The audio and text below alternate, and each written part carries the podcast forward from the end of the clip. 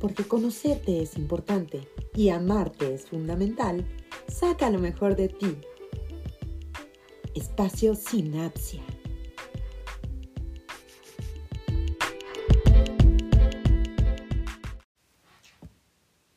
Bienvenido a tu espacio Sinapsia. Te doy la más cordial bienvenida. Mi nombre es Bárbara Barquín y hoy vamos a platicar acerca del cansancio crónico.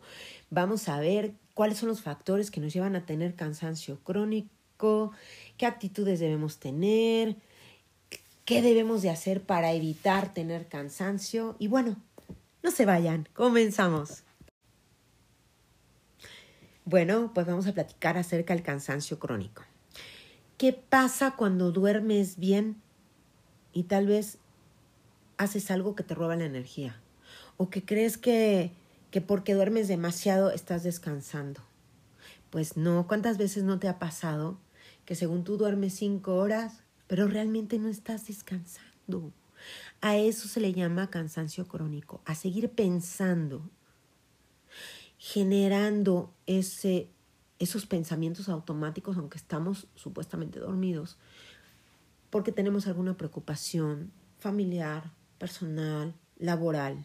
Debemos aprender a parar nuestra mente y utilizar todas esas herramientas que tenemos a la mano, ya sea con la tecnología, ya sea con los programas, ya sea con, con YouTube, apoyarnos con diferentes herramientas que tenemos para que nosotros empecemos a relajar nuestra mente, nuestro cuerpo y podamos evitar sufrir el cansancio crónico, ya que cuando nosotros sufrimos cansancio crónico, esto impacta obviamente en todo lo que tiene que ver con nuestros estados emocionales, nuestros estados físicos, obviamente, y nuestra productividad.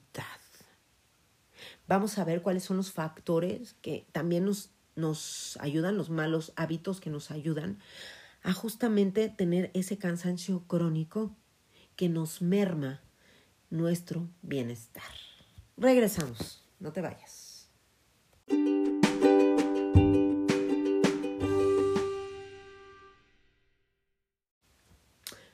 Ok, ya estamos de vuelta. Vamos a analizar cuáles son los malos hábitos y las malas costumbres que tenemos que nos pueden ayudar a tener un cansancio crónico. No toma suficiente agua. El estar deshidratado hace perder energía, ya que provoca una reducción en el volumen de sangre. Esto espesa la sangre y la velocidad de oxigenación y absorción de nutrientes. ¿Ok? Entonces, el mantenernos hidratados, tomar nuestros dos litros de agua diarios, preferentemente naturales, llámese agua de limón, agua con chía, agua de Jamaica, agua de lo que quieran, obviamente bajo en azúcar, para evitar que estemos tomando azúcares refinados en el cuerpo. Tomar suficiente agua, mantenernos hidratados. Dos, no ejercitarte. El ejercicio te da más energía para andar, para crear, aunque ustedes no lo crean, ¿ok? Si uno está sedentario, tiene una vida sedentaria, se recomienda que por lo menos hagan 15 minutos de caminata diaria, tres veces a la semana. Mente sana en cuerpo sano. Eso ayuda a nuestra oxigenación, a no atrofiar nuestros músculos, a tener mejor calidad de vida. El ejercicio siempre, llevarlo a cabo de 30 a 40 minutos diario, nos va a dar mejor calidad de vida. 3. Eres perfeccionista. ¿Qué pasa cuando una persona es perfeccionista? Se desgasta, ya que la perfección no existe. Trabaja en exceso, invierte más tiempo de manera innecesaria. Todo eso nos crea cansancio crónico. Nos genera frustración cuando se plantean metas poco realistas. Nosotros debemos ser objetivos en las metas que nos ponemos, que nos proponemos, tanto en nuestra vida personal, en nuestra vida laboral, en nuestra vida de pareja. Debemos ser realistas, debemos ser tolerantes con nosotros mismos Sí, hacerlo lo mejor posible, pero la perfección no existe. Volvemos. Bueno, ya estamos de vuelta y estamos conociendo cuáles son los factores o los malos hábitos que nos llevan a tener cansancio crónico. Tu cuerpo tiene baja de hierro. ¿Qué es esto? Bueno, cuando te sientes irritable, poco tolerante, con dificultad para concentrarte, débil, es recomendable conservar una alimentación balanceada que contenga hierro, con verduras, carnes magras, frijol, proteínas, huevo, en combinación con la vitamina C también. Entonces, hacer esa mancuerna entre el hierro y la vitamina C para que nosotros nos sintamos más estables. La vitamina B, indudablemente, es muy importante para nuestro sistema nervioso central, ya que nos fortalece y nos ayuda a estar más equilibrados, a estar mejor, a tener menores niveles de ansiedad. ¿Ok? Otro de los factores de cansancio crónico es el consumo de chatarra. Esa comida contiene alto índice glucémico. ¿Ok? Y entonces, ¿qué va a pasar? Que vamos a aumentar la rapidez en relación a carbohidratos, azúcares en la sangre, almidones, y esto nos va a alentar, nos va a provocar fatiga, letargo. La actitud catastrófica que muchas veces tenemos por estrés en la cabeza, ¿no? Cuando no sabemos manejar el miedo y tenemos miedo y estamos pensando que algo malo va a pasar, algo malo va a suceder, estamos con esa paranoia, todo esto desgasta. Esto solo genera ansiedad y deterioro mental. Debemos aprender a manejar nuestros pensamientos. Eso va a ayudar a que controlemos las emociones también, a salir al aire libre, a compartir metas e inquietudes con alguien, a no estar encasillados en pensamientos que únicamente nos estén creando una incertidumbre que no podemos nosotros ni adivinar ni controlar. ¿Ok? Esa parte de ser desordenado. Cuando eres desordenado, se crea una acumulación de cosas a tu alrededor. Cuando eres desordenado en tu oficina, en tu recámara, lo único que haces es tener distractores que muchas veces hacen que procrastines tus actividades. ¿Te ha pasado? Volvemos. Procrastinar. Ya estamos de vuelta. ¿Saben lo que es procrastinar? Cuando nosotros tenemos la intención de estar enfocados haciendo una cosa y terminamos haciendo otra y luego otra y luego otra y no estamos en el punto que debemos de tener.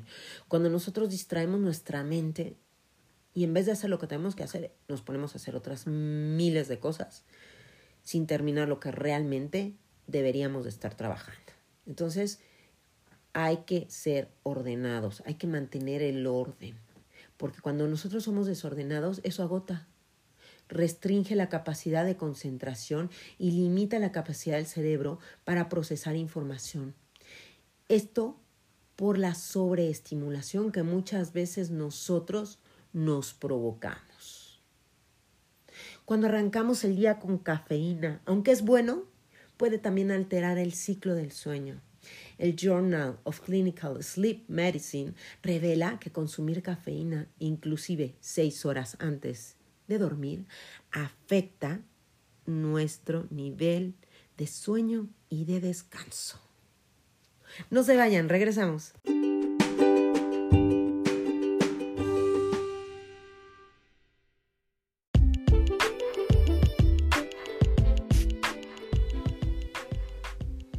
Estos son los tips sinapsia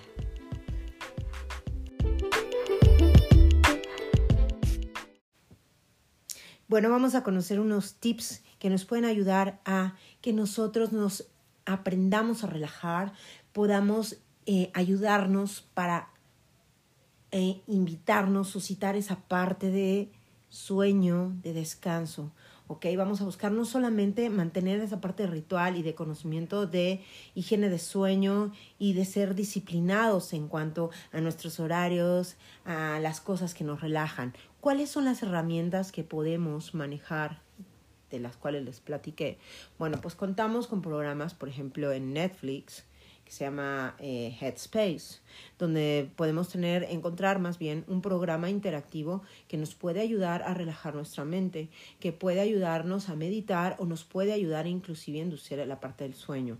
Entonces, esos programas son recomendables, no en el aspecto de que nosotros estemos viendo la pantalla, ya que emite em, luz azul y esa, pues, lejos de ayudarnos a relajarnos, nos va a despertar más, nos va a activar pero podemos ponerlo, podemos escucharlo, poner un timer en, la, en, en nuestra pantalla para que cuando nosotros ya estemos descansando, pues se apague nuestro televisor, nuestra pantalla.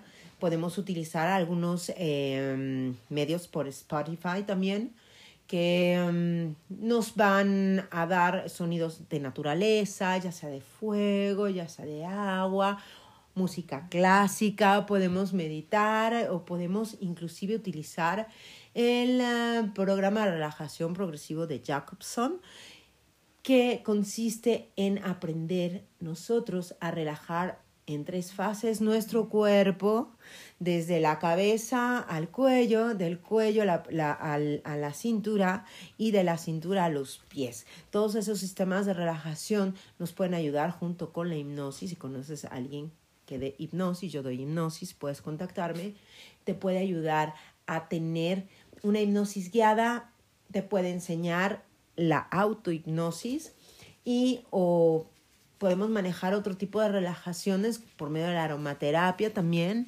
para que nosotros entremos en algún tipo de relajación que nos induzca al sueño y al buen descanso. Regresamos. Bueno, pues hemos llegado al final de este podcast en el que conocimos todas las causas del cansancio crónico, cómo podemos nosotros evitar sentirlo, hablamos un poquito de la higiene de sueño y de todo lo que tenemos que evitar para sentir ese cansancio crónico. Recuerden, mi nombre es Bárbara Barquín y pueden contactarme vía Facebook en Sinapsia Barquín, vía mail a bebarquinsinapsia.gmail.com, Instagram y Twitter. Y no lo olviden, este es su espacio, Sinapsia.